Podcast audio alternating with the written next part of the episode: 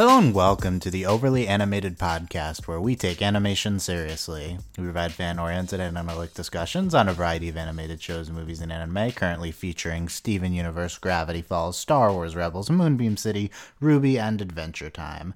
I am Dylan Heisen, and today I'll be taking you solo through the latest episode of Star Wars Rebels Wings of the Master. Uh, the, I don't know, fifth episode. Uh, of the um, second season of Star Wars Rebels, if you do not include Siege of Lothal.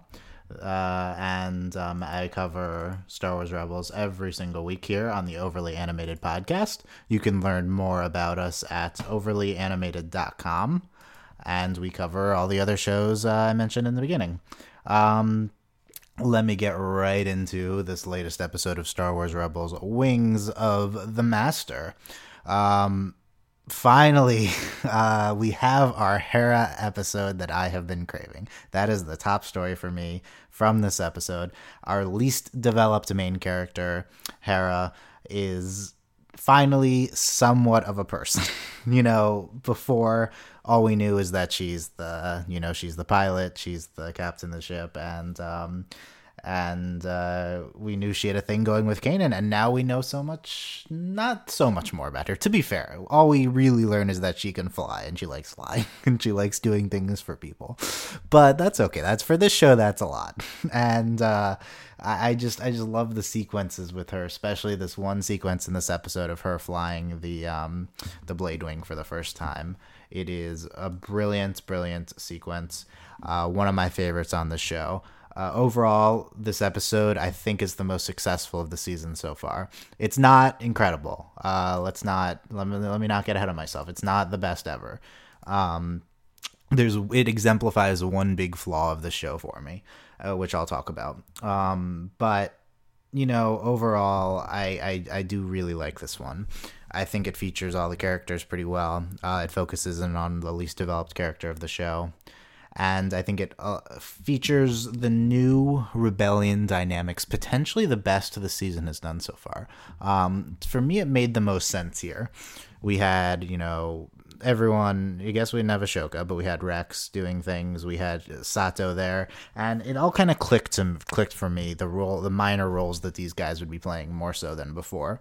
I'd kind of been hoping for a while now that we would continue to focus on our crew of the Ghost rather than bring in Ahsoka, Rex, and uh, Commander Sato, among others. Like we have a new character introduced here. Um, and uh, I, I, I like that the, this how this episode handles these new secondary characters more so than any other episode this season because they really are relegated to uh, roles that advance the plot, you know, roles of minorly interacting with our main crew. But we keep our main crew our main crew, which is important to me because the show if the show is not about the crew of the ghost, then what is it about? Um, I mean, it's ostensibly it's about the initial formation of the rebellion, right? But it's not something that's not something that is uh, sustain is sustainable because uh, they're really limited to just this the very beginnings of this rebellion. I mean, when we enter, um, Dave Filoni, co-executive producer, talked about this in an interview recently with EW, and uh, you know, when we eg- we enter the original trilogy of Star Wars movies, they have just won their first major battle, so re- like they're not going to get enough plot traction just focusing on this rebellion. What we need is a character driven um, show, which is a show always has been. It's just been a character driven show about the crew of the Ghost. It's I, I don't think this really is just a personal preference. I think it's a necessity because of the limitations that they're under, and uh, I don't know if I need to argue that every single week, but uh, and that's what we get uh, here exemplified is a um, great character driven episode. Um, let's talk Hera. That's I you know I have I have some some complaints unsurprisingly, they they revolve around Agent Kallus. But uh, I want to get the positives with Hera first. Um, like I said earlier, this sequence with Hera flying the um, Blade Wing for the first time. Oh my goodness, what a what a great um, cinematic uh, character moment, and then her it's not just this okay I, I, don't just mean her flying it first time i mean that plus her explaining it to this new character Quarrie query Quarrie i don't know um that's her speech there is um, the best moment her character has had on the show for sure. Uh, it's it's it's really great, and um, she says, they mentioned I didn't quite catch the planet that they mentioned in the beginning, but I'm sure that was a known entity already. She was a girl when the Clone War. We get her backstory that she was a girl when the Clone War came. She dreamt of flying um, when she saw Republic ships above. Um, she left her family so that she could fly, and she chose to use her ability to help others most in need, kind of a recurring thing in this in the show, and something I'll criticize later. um, and she felt a need to be up there. Um, and she says, kind of, I guess, the most poetic line of the that uh, of describing this concept. Even when I'm up there and things are at their worst, I'm at my best. Uh, she says she thrives in the chaos of of this of the skies and space, and I think it comes across across kind of beautifully here. Um, for the first time, I really believe that Hera is a person. you know, I mean, it's it's uh, she's this is a nuanced portrayal, even if it's kind of. Uh, even if it's only expanding in cursory depth a stereotype of the character that she is she is the pilot. She loves flying. She you know she I, I, feel one with the with the skies. Even if that's all it is which really it is all it is. Let's not get out of ourselves. This isn't some crazy nuanced portrayal. Even if that's all it is i still love it because I'm I this is a character who I want to love and I'm going to latch on to whatever I I can get from it. I think she is a um, you know her you know everything about her i think so far has been kind of a really sympathetic portrayal. So you can that what that leads to is to your audience kind of mostly accepting what uh what you're going to throw at them later involving that character. I think sympathetic uh character portrayals can go a long way. Um so yeah i mean that's really the main thing with this episode for me. I'm not sure how much depth i can talk about it in i love um Hera's dynamic with uh, Quarrie at the end. I love how she kind of. Um, I mean, it's the typical thing. It's like I'm waiting for someone to to fly. I've waited a long time for the right pilot. I can wait longer. You know. Okay, the show has uh, no one claimed that the show had incredible dialogue, but uh, it's not. It's not bad dialogue. That's not what I'm saying. I'm just saying it has kind of stereotypical dialogue a lot. Um, and uh, you know, she, you know, so we have that whole thing with I'm waiting for you to be impressed. You're the one that's going to impress me. I don't think so. We could have, you know, they could have gone a few directions with this. They could have gone, uh, I I ain't waiting for no female to fly my to fly my new ship, you know, right? They could have they could have gone that direction, like totally a Katara in the season one finale of Avatar: The Last Airbender. They co- totally could have done that, um, but uh, I don't know how that works in Star Wars. I don't know. There's like so many races and stuff. I'm not sure what gender dynamics are among them. So maybe that's a little sketch there. But um, you know, but they they so why is he skeptical of her in the first place? Just because he's skeptical of everyone, right? I guess that's what that's what's coming off. It's not a super satisfying thing. Like he's just going to be skeptical of anyone that comes along. Why is she special? So she kind of has to prove that she's special to him, which she does by talking about why she loves flying, even though he's not a pilot. So why would he be able to relate to that? I guess her passion got through to him regardless. That's kind of what we're going for. But um, you know, no, not really, no buts. It was, I, I think it was successful. It was, it was, uh, it didn't go too deep, and I think that what they what they did with it was good. At the end, she is promoted to the captain of the entire Phoenix unit, which is a thing apparently. I mean, we know Phoenix unit's a thing or whatever. I don't know if it's a unit. Uh, or he, she, uh, Commander Sato says our fighter pilots will benefit greatly with your expertise, and it was from the suggestion of Kanan, so that's good. Um, you know, it's uh, Phoenix Squadron. Excuse me, excuse me for uh, this this very nuanced difference. And this isn't a super satisfying distinction for us as the audience because Phoenix Squadron doesn't really mean anything to us. I mean, I know it means something. It's the thing we've been seeing the whole time, but you know, what is her? It, in terms of the dynamics that we'll see within the show, I don't think this is going to make a difference because the only characters we care about Hera already was the captain of. She's going to be now the captain of other randoms and randos in the background who we don't care about. So that's the difference. So it's not a super satisfying um, thing that we're going to see play out in the rest of the season, but in terms of this episode, it was a nice little thing at the end. You know, um, I I think it worked. Um, something else the other thing i really loved about this episode so we had hera's portrayal i loved the climactic fight i think the uh, ultimate um uh, you know trying to get through the the blockade and it's uh, Hera coming in. I cared about, you know, Hera showing up with the ship on top of the other ship. That worked. Um, I them you know released the you know they couldn't have hyperdrive on its own, so they piggybacked it onto the other one with the hyperdrive. I mean that's pretty cool. And then they release it and it fires that awesome laser thing. Um, that that I think that works. Um, it uh, I think it's really a uh, kind of a satisfying thing to the end of this episode, and I think to the credit of um you know, to the credit of the previous things that happened in the episode, it uh, it, it like it, it, built up in a way in which you would in which you would care about it.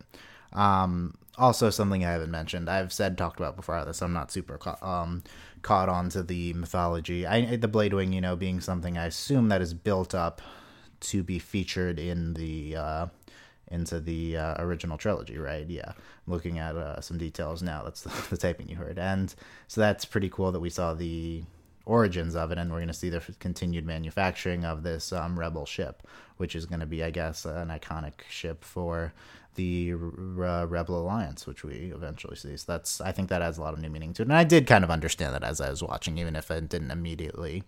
Like, I think even if you're a uh, I think the episode does a good enough job of even if you're not sure right away that this is a thing. Like the show has done things like this before. It's like it can lead on to this is a thing that's going to be that it leads up to something that we've already seen, even if you don't necessarily remember that immediately, because um, they do the thing with oh we'll continue to produce it at the end with uh, this guy and he'll lead the production. Yeah. Anyway, I don't know how much sense that made, but uh, in general, I think the show does a good does do a good job with incorporating just the many mythology elements it has thrown at it. Um, potentially, the one exception being the um, the Clone Wars mythology elements, but I did like how the Clone Wars elements were handled this episode at the very least.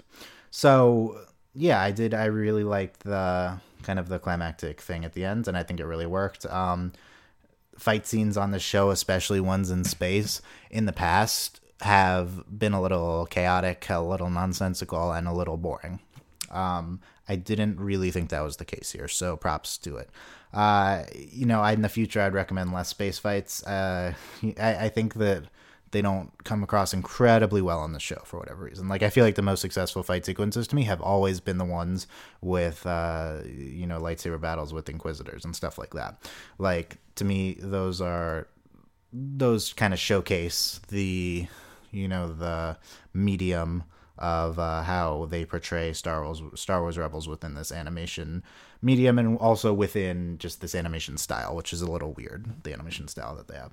Um, okay, so what didn't I like about this episode? Because I didn't think it was the greatest. Like I wouldn't rank this in the tip the top tier of episodes for the show, which I don't think season two has achieved yet, which is a little worrying. Um, I haven't seen an episode yet in season two, which I've been like blown away with, and I kind of want that. So this episode, uh, is the it exemplifies a huge I don't think it exemplifies the right word a huge kind of problem the show has in portraying um in in portraying good and evil. Uh, there's never shades of gray on the show, and it's a little tiring, you know. The evil empire once again. It's it's uh, it, it's definitely tiring, you know. This I, I well, the rebels are good, the empire's bad why are people good and bad? And it's it'd be fine if there's clear good and bad if people had if the bad guys had interesting motivations, but they kind of just don't. Like here's the biggest example. Agent Kallus. Here's an actual line from Agent Kallus this episode, which I will I will read to you, and it's something that was actually said on the show.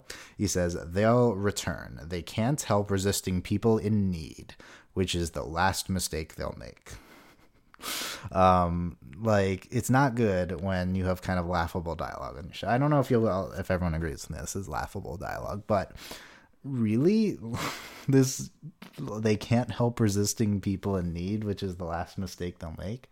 Um is is is the world so black and white that you have one group that is just focused on helping people and the other group knows it and just doesn't care um i mean sometimes yes sometimes honestly that is how things work but it's not interesting. And uh, Agent Kallus is not interesting. And I've complained about Agent Kallus like every single podcast that he's been on uh, for a podcast covering an episode that he's been on.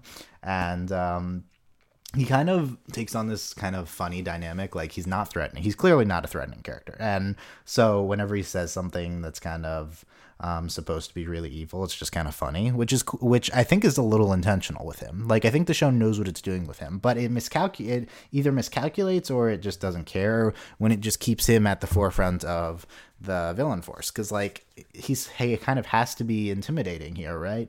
Um and he's not. He's not intimidating. He's never intimidating. He's just funny. so I don't. Uh, I, don't like this choice to feature him here. Um, especially with this question but like, i mean and so the other the other uh, aspect of this um, no shades of gray argument is part of uh, hera's um, backstory which we finally see is that you know she's like i just i just need to help people and like that was my true calling it's like the skies and helping people and this is such a kind of um, bland character motivation. It's also so there's two aspects. It's not nuanced. Like, why do you like helping people? I understand that's you're good, you're a force of good, and so you want to do good things. But why? Um, it's there goes into no details, and the other problem is that this is this has been claimed by Ezra. this this character motivation was clearly claimed. You know, Ezra Ezra already has this dumb simple motivation, and he is a child, so that it works for him. Um, but you are a nuanced adult who is an interesting character, and I think you want something more interesting than I just like helping people. Um, this was exemplified in Path of the Jedi, which is actually my favorite episode of the show. Um, there, Ezra kind of realizes that his uh, his drive, his um, ultimate character motivation should be to help others, and it's on the surface that's i like i just said a really bland motivation. However with ezra it's built up in a really successful way because we see ezra not caring about others and then we see the kind of like the how the crew of the ghost influences him and him realizing that he does want to care about others. So like that really works with that character not just because he does he needs a simpler motivation because he's like a teenager or a child. Like that was kind of a joke. But it's it's uh, we saw a great build up there. With hera she's hasn't been featured at all. So giving her that motivation too is not as successful slash successful at all. Um, so between making that Hera's motivation and having Agent Kallus just say that super silly line, um, it it has never been more clear that the show is in need of nuanced morals for its characters. Um, I I think this is this is very clear because you're already working from a place when you start the show of uh, here are the good guys, here are the bad guys. Like we already know who's good and who's bad, and the entire point of the show, in terms of within the larger Star Wars mythology, is building up the origin of the good guys. So, you know, it's it's just it's uninteresting to say, oh, the good guys are good. Uh, it was it was more interesting with Ezra because we saw him not good, but we always saw these guys being good. So, I really just think we need more nuanced portrayals of of uh, morality with with everyone involved in the show. It would make for a lot more interesting dynamics. Um, and that's that's a big complaint. I think. Uh, I think it's kind of a big problem. I would so like as as much as I loved the Hera portrayal, it still was kind of it was only good as good as um, the show can be good, and so it can't just it can't supersede the problems of the show, which is this um, no nuanced morality. Uh, so you know, like I said, I, I'm pretty positive overall because uh, we finally got this Hera episode, and I thought this episode really had its moments. But um, and I guess I want to say now that I think the thing that stood out more to me than the initial Hera flight, even though I said that in the beginning, was Hera stating her Hera's speech, and then the climactic fight scene. I think those are the ones I liked more. Um, but the in her initial flight was also okay. Um, other aspects of this episode, I thought Quarrie was an okay character. I thought that was fine. Um, the concept of this kind of tricky landing planet, I think, is is pretty good. Um, no idea if that's a it was a thing or not before this. Um, Shant Shantipole uh, is the planet I am referring to. Um, what else we got here? We had stuff with Kanan, which I they Kanan's actions were kind of ambiguous. This, but they were only like small scenes, so it's fine. Um, but yeah, it didn't really make sense what he was doing. I think. Um, what else we got? We had uh, I, the one thing I did like with Kallus was that it's like, oh, it's this crew of the Ghost again. Commander, focus all fire on the Ghost. Like I like that at this point, Kallus has enough encounters with them that he's like, of course, it's that ship. You know, like I like that dynamic of the familiarity with the heroes and him just being a recurring villainous force. So that aspect of his character is good. It's just if he if he like had one of the inquisitors there with him i think that that might have been a better choice but i don't know. I assume we will see the inquisitors again very soon. Um i think i've covered kind of everything here. Uh it's not it wasn't the most complex episode. There are kind of three fronts though. So there was a little bit to keep track of. Uh, an argument might be that we didn't really need the the um Kanan front. We could have just uh spent more time with her. Like you need to folk check in on Kallus twice, but maybe we're jumping too much between between uh, scenes on the show. And yeah, so I I think that covers that covers things here. So um, overall, I think that this is the uh, best episode of of Rebels this season. I don't know if people would agree with that, but I liked it the best. Um, next week, it looks like we're getting a Sabine focused episode. Of course, the preview is to be to be believed from last week, which makes me very excited because that's the other character of the show that I don't think is a character, and I very much want to really like Sabine. We had a few Sabine things here. It's like, oh, the uh, the weapons, and she like you guys whatever race that she's supposed to be to not focus on weapons. Yeah, um, and they have that going. Um, so that's kind of a continued thing with her. Her her portrayal is always like, okay, she's a mechanic, she likes weapons, you know. It's so I would like more nuance with with her character as well, which hopefully we're getting. So yeah, uh, very. I'm happy with this episode. I'm starting to be a little weary that we're not gonna hit highs this season without because this season has a clear distinction. Greg Weisman has left the show, so maybe without Weisman, we're not getting as nuanced um, scripts and writing in general and I am worrying about that. You know, it's been five episodes now. Where's my Where's my standout episode? So we'll see. You know, maybe it's maybe it'll come later. Um, there are 22 or something this season. There's a so there's a lot of chances. You know, and I'm not I'm not at a point where I just like stop watching the show. Like I'm satisfied enough with the show. So yeah. Uh, let me let me know what you if you agree with my opinion assessments of this episode and the show in general. I'm Dylan Heisen, and you can you could write to me at dylanova.tumblr.com or maybe you want to email the podcast at podcast at overlyanimated.com and the website uh, where you can find all of these forms of contact is overlyanimated.com including new blogs that um, me and hopefully other co-hosts are writing um, nothing on Rebels yet, but I potentially might write a post on this show. We'll see. Um, you can support you can support the podcast on Patreon at patreon.com slash overly animated. Uh, thanks to our current patrons. Shayna, Mitch, Cordell, Beatrice, Nate, Andy, and Jamie. aka Hannah, Fever, Mitch, Cordell, University, Beatrix, Exchange, was Buzz Lightyear, and Mailman. So uh, I'll be back next week presumably solo casting and It looks like we're in, for the long haul on solo casting this this uh this show. Um, Blood Sisters. So Sabine's sister. Ooh, that would be interesting. So yeah. Um, next podcast is Moonbeam City, uh, either tonight or tomorrow, and then we have RWBY on Sunday, and we repeat the cycle again with Gravity Falls coming back at some point. So yeah. Uh, oh, and of course, Adventure. We are now covering Adventure Time and new episodes of Adventure Time all of next week. So that's big. So yeah, thanks for listening, guys. Uh, I will see you next time next week for more Star Wars Rebels. Bye.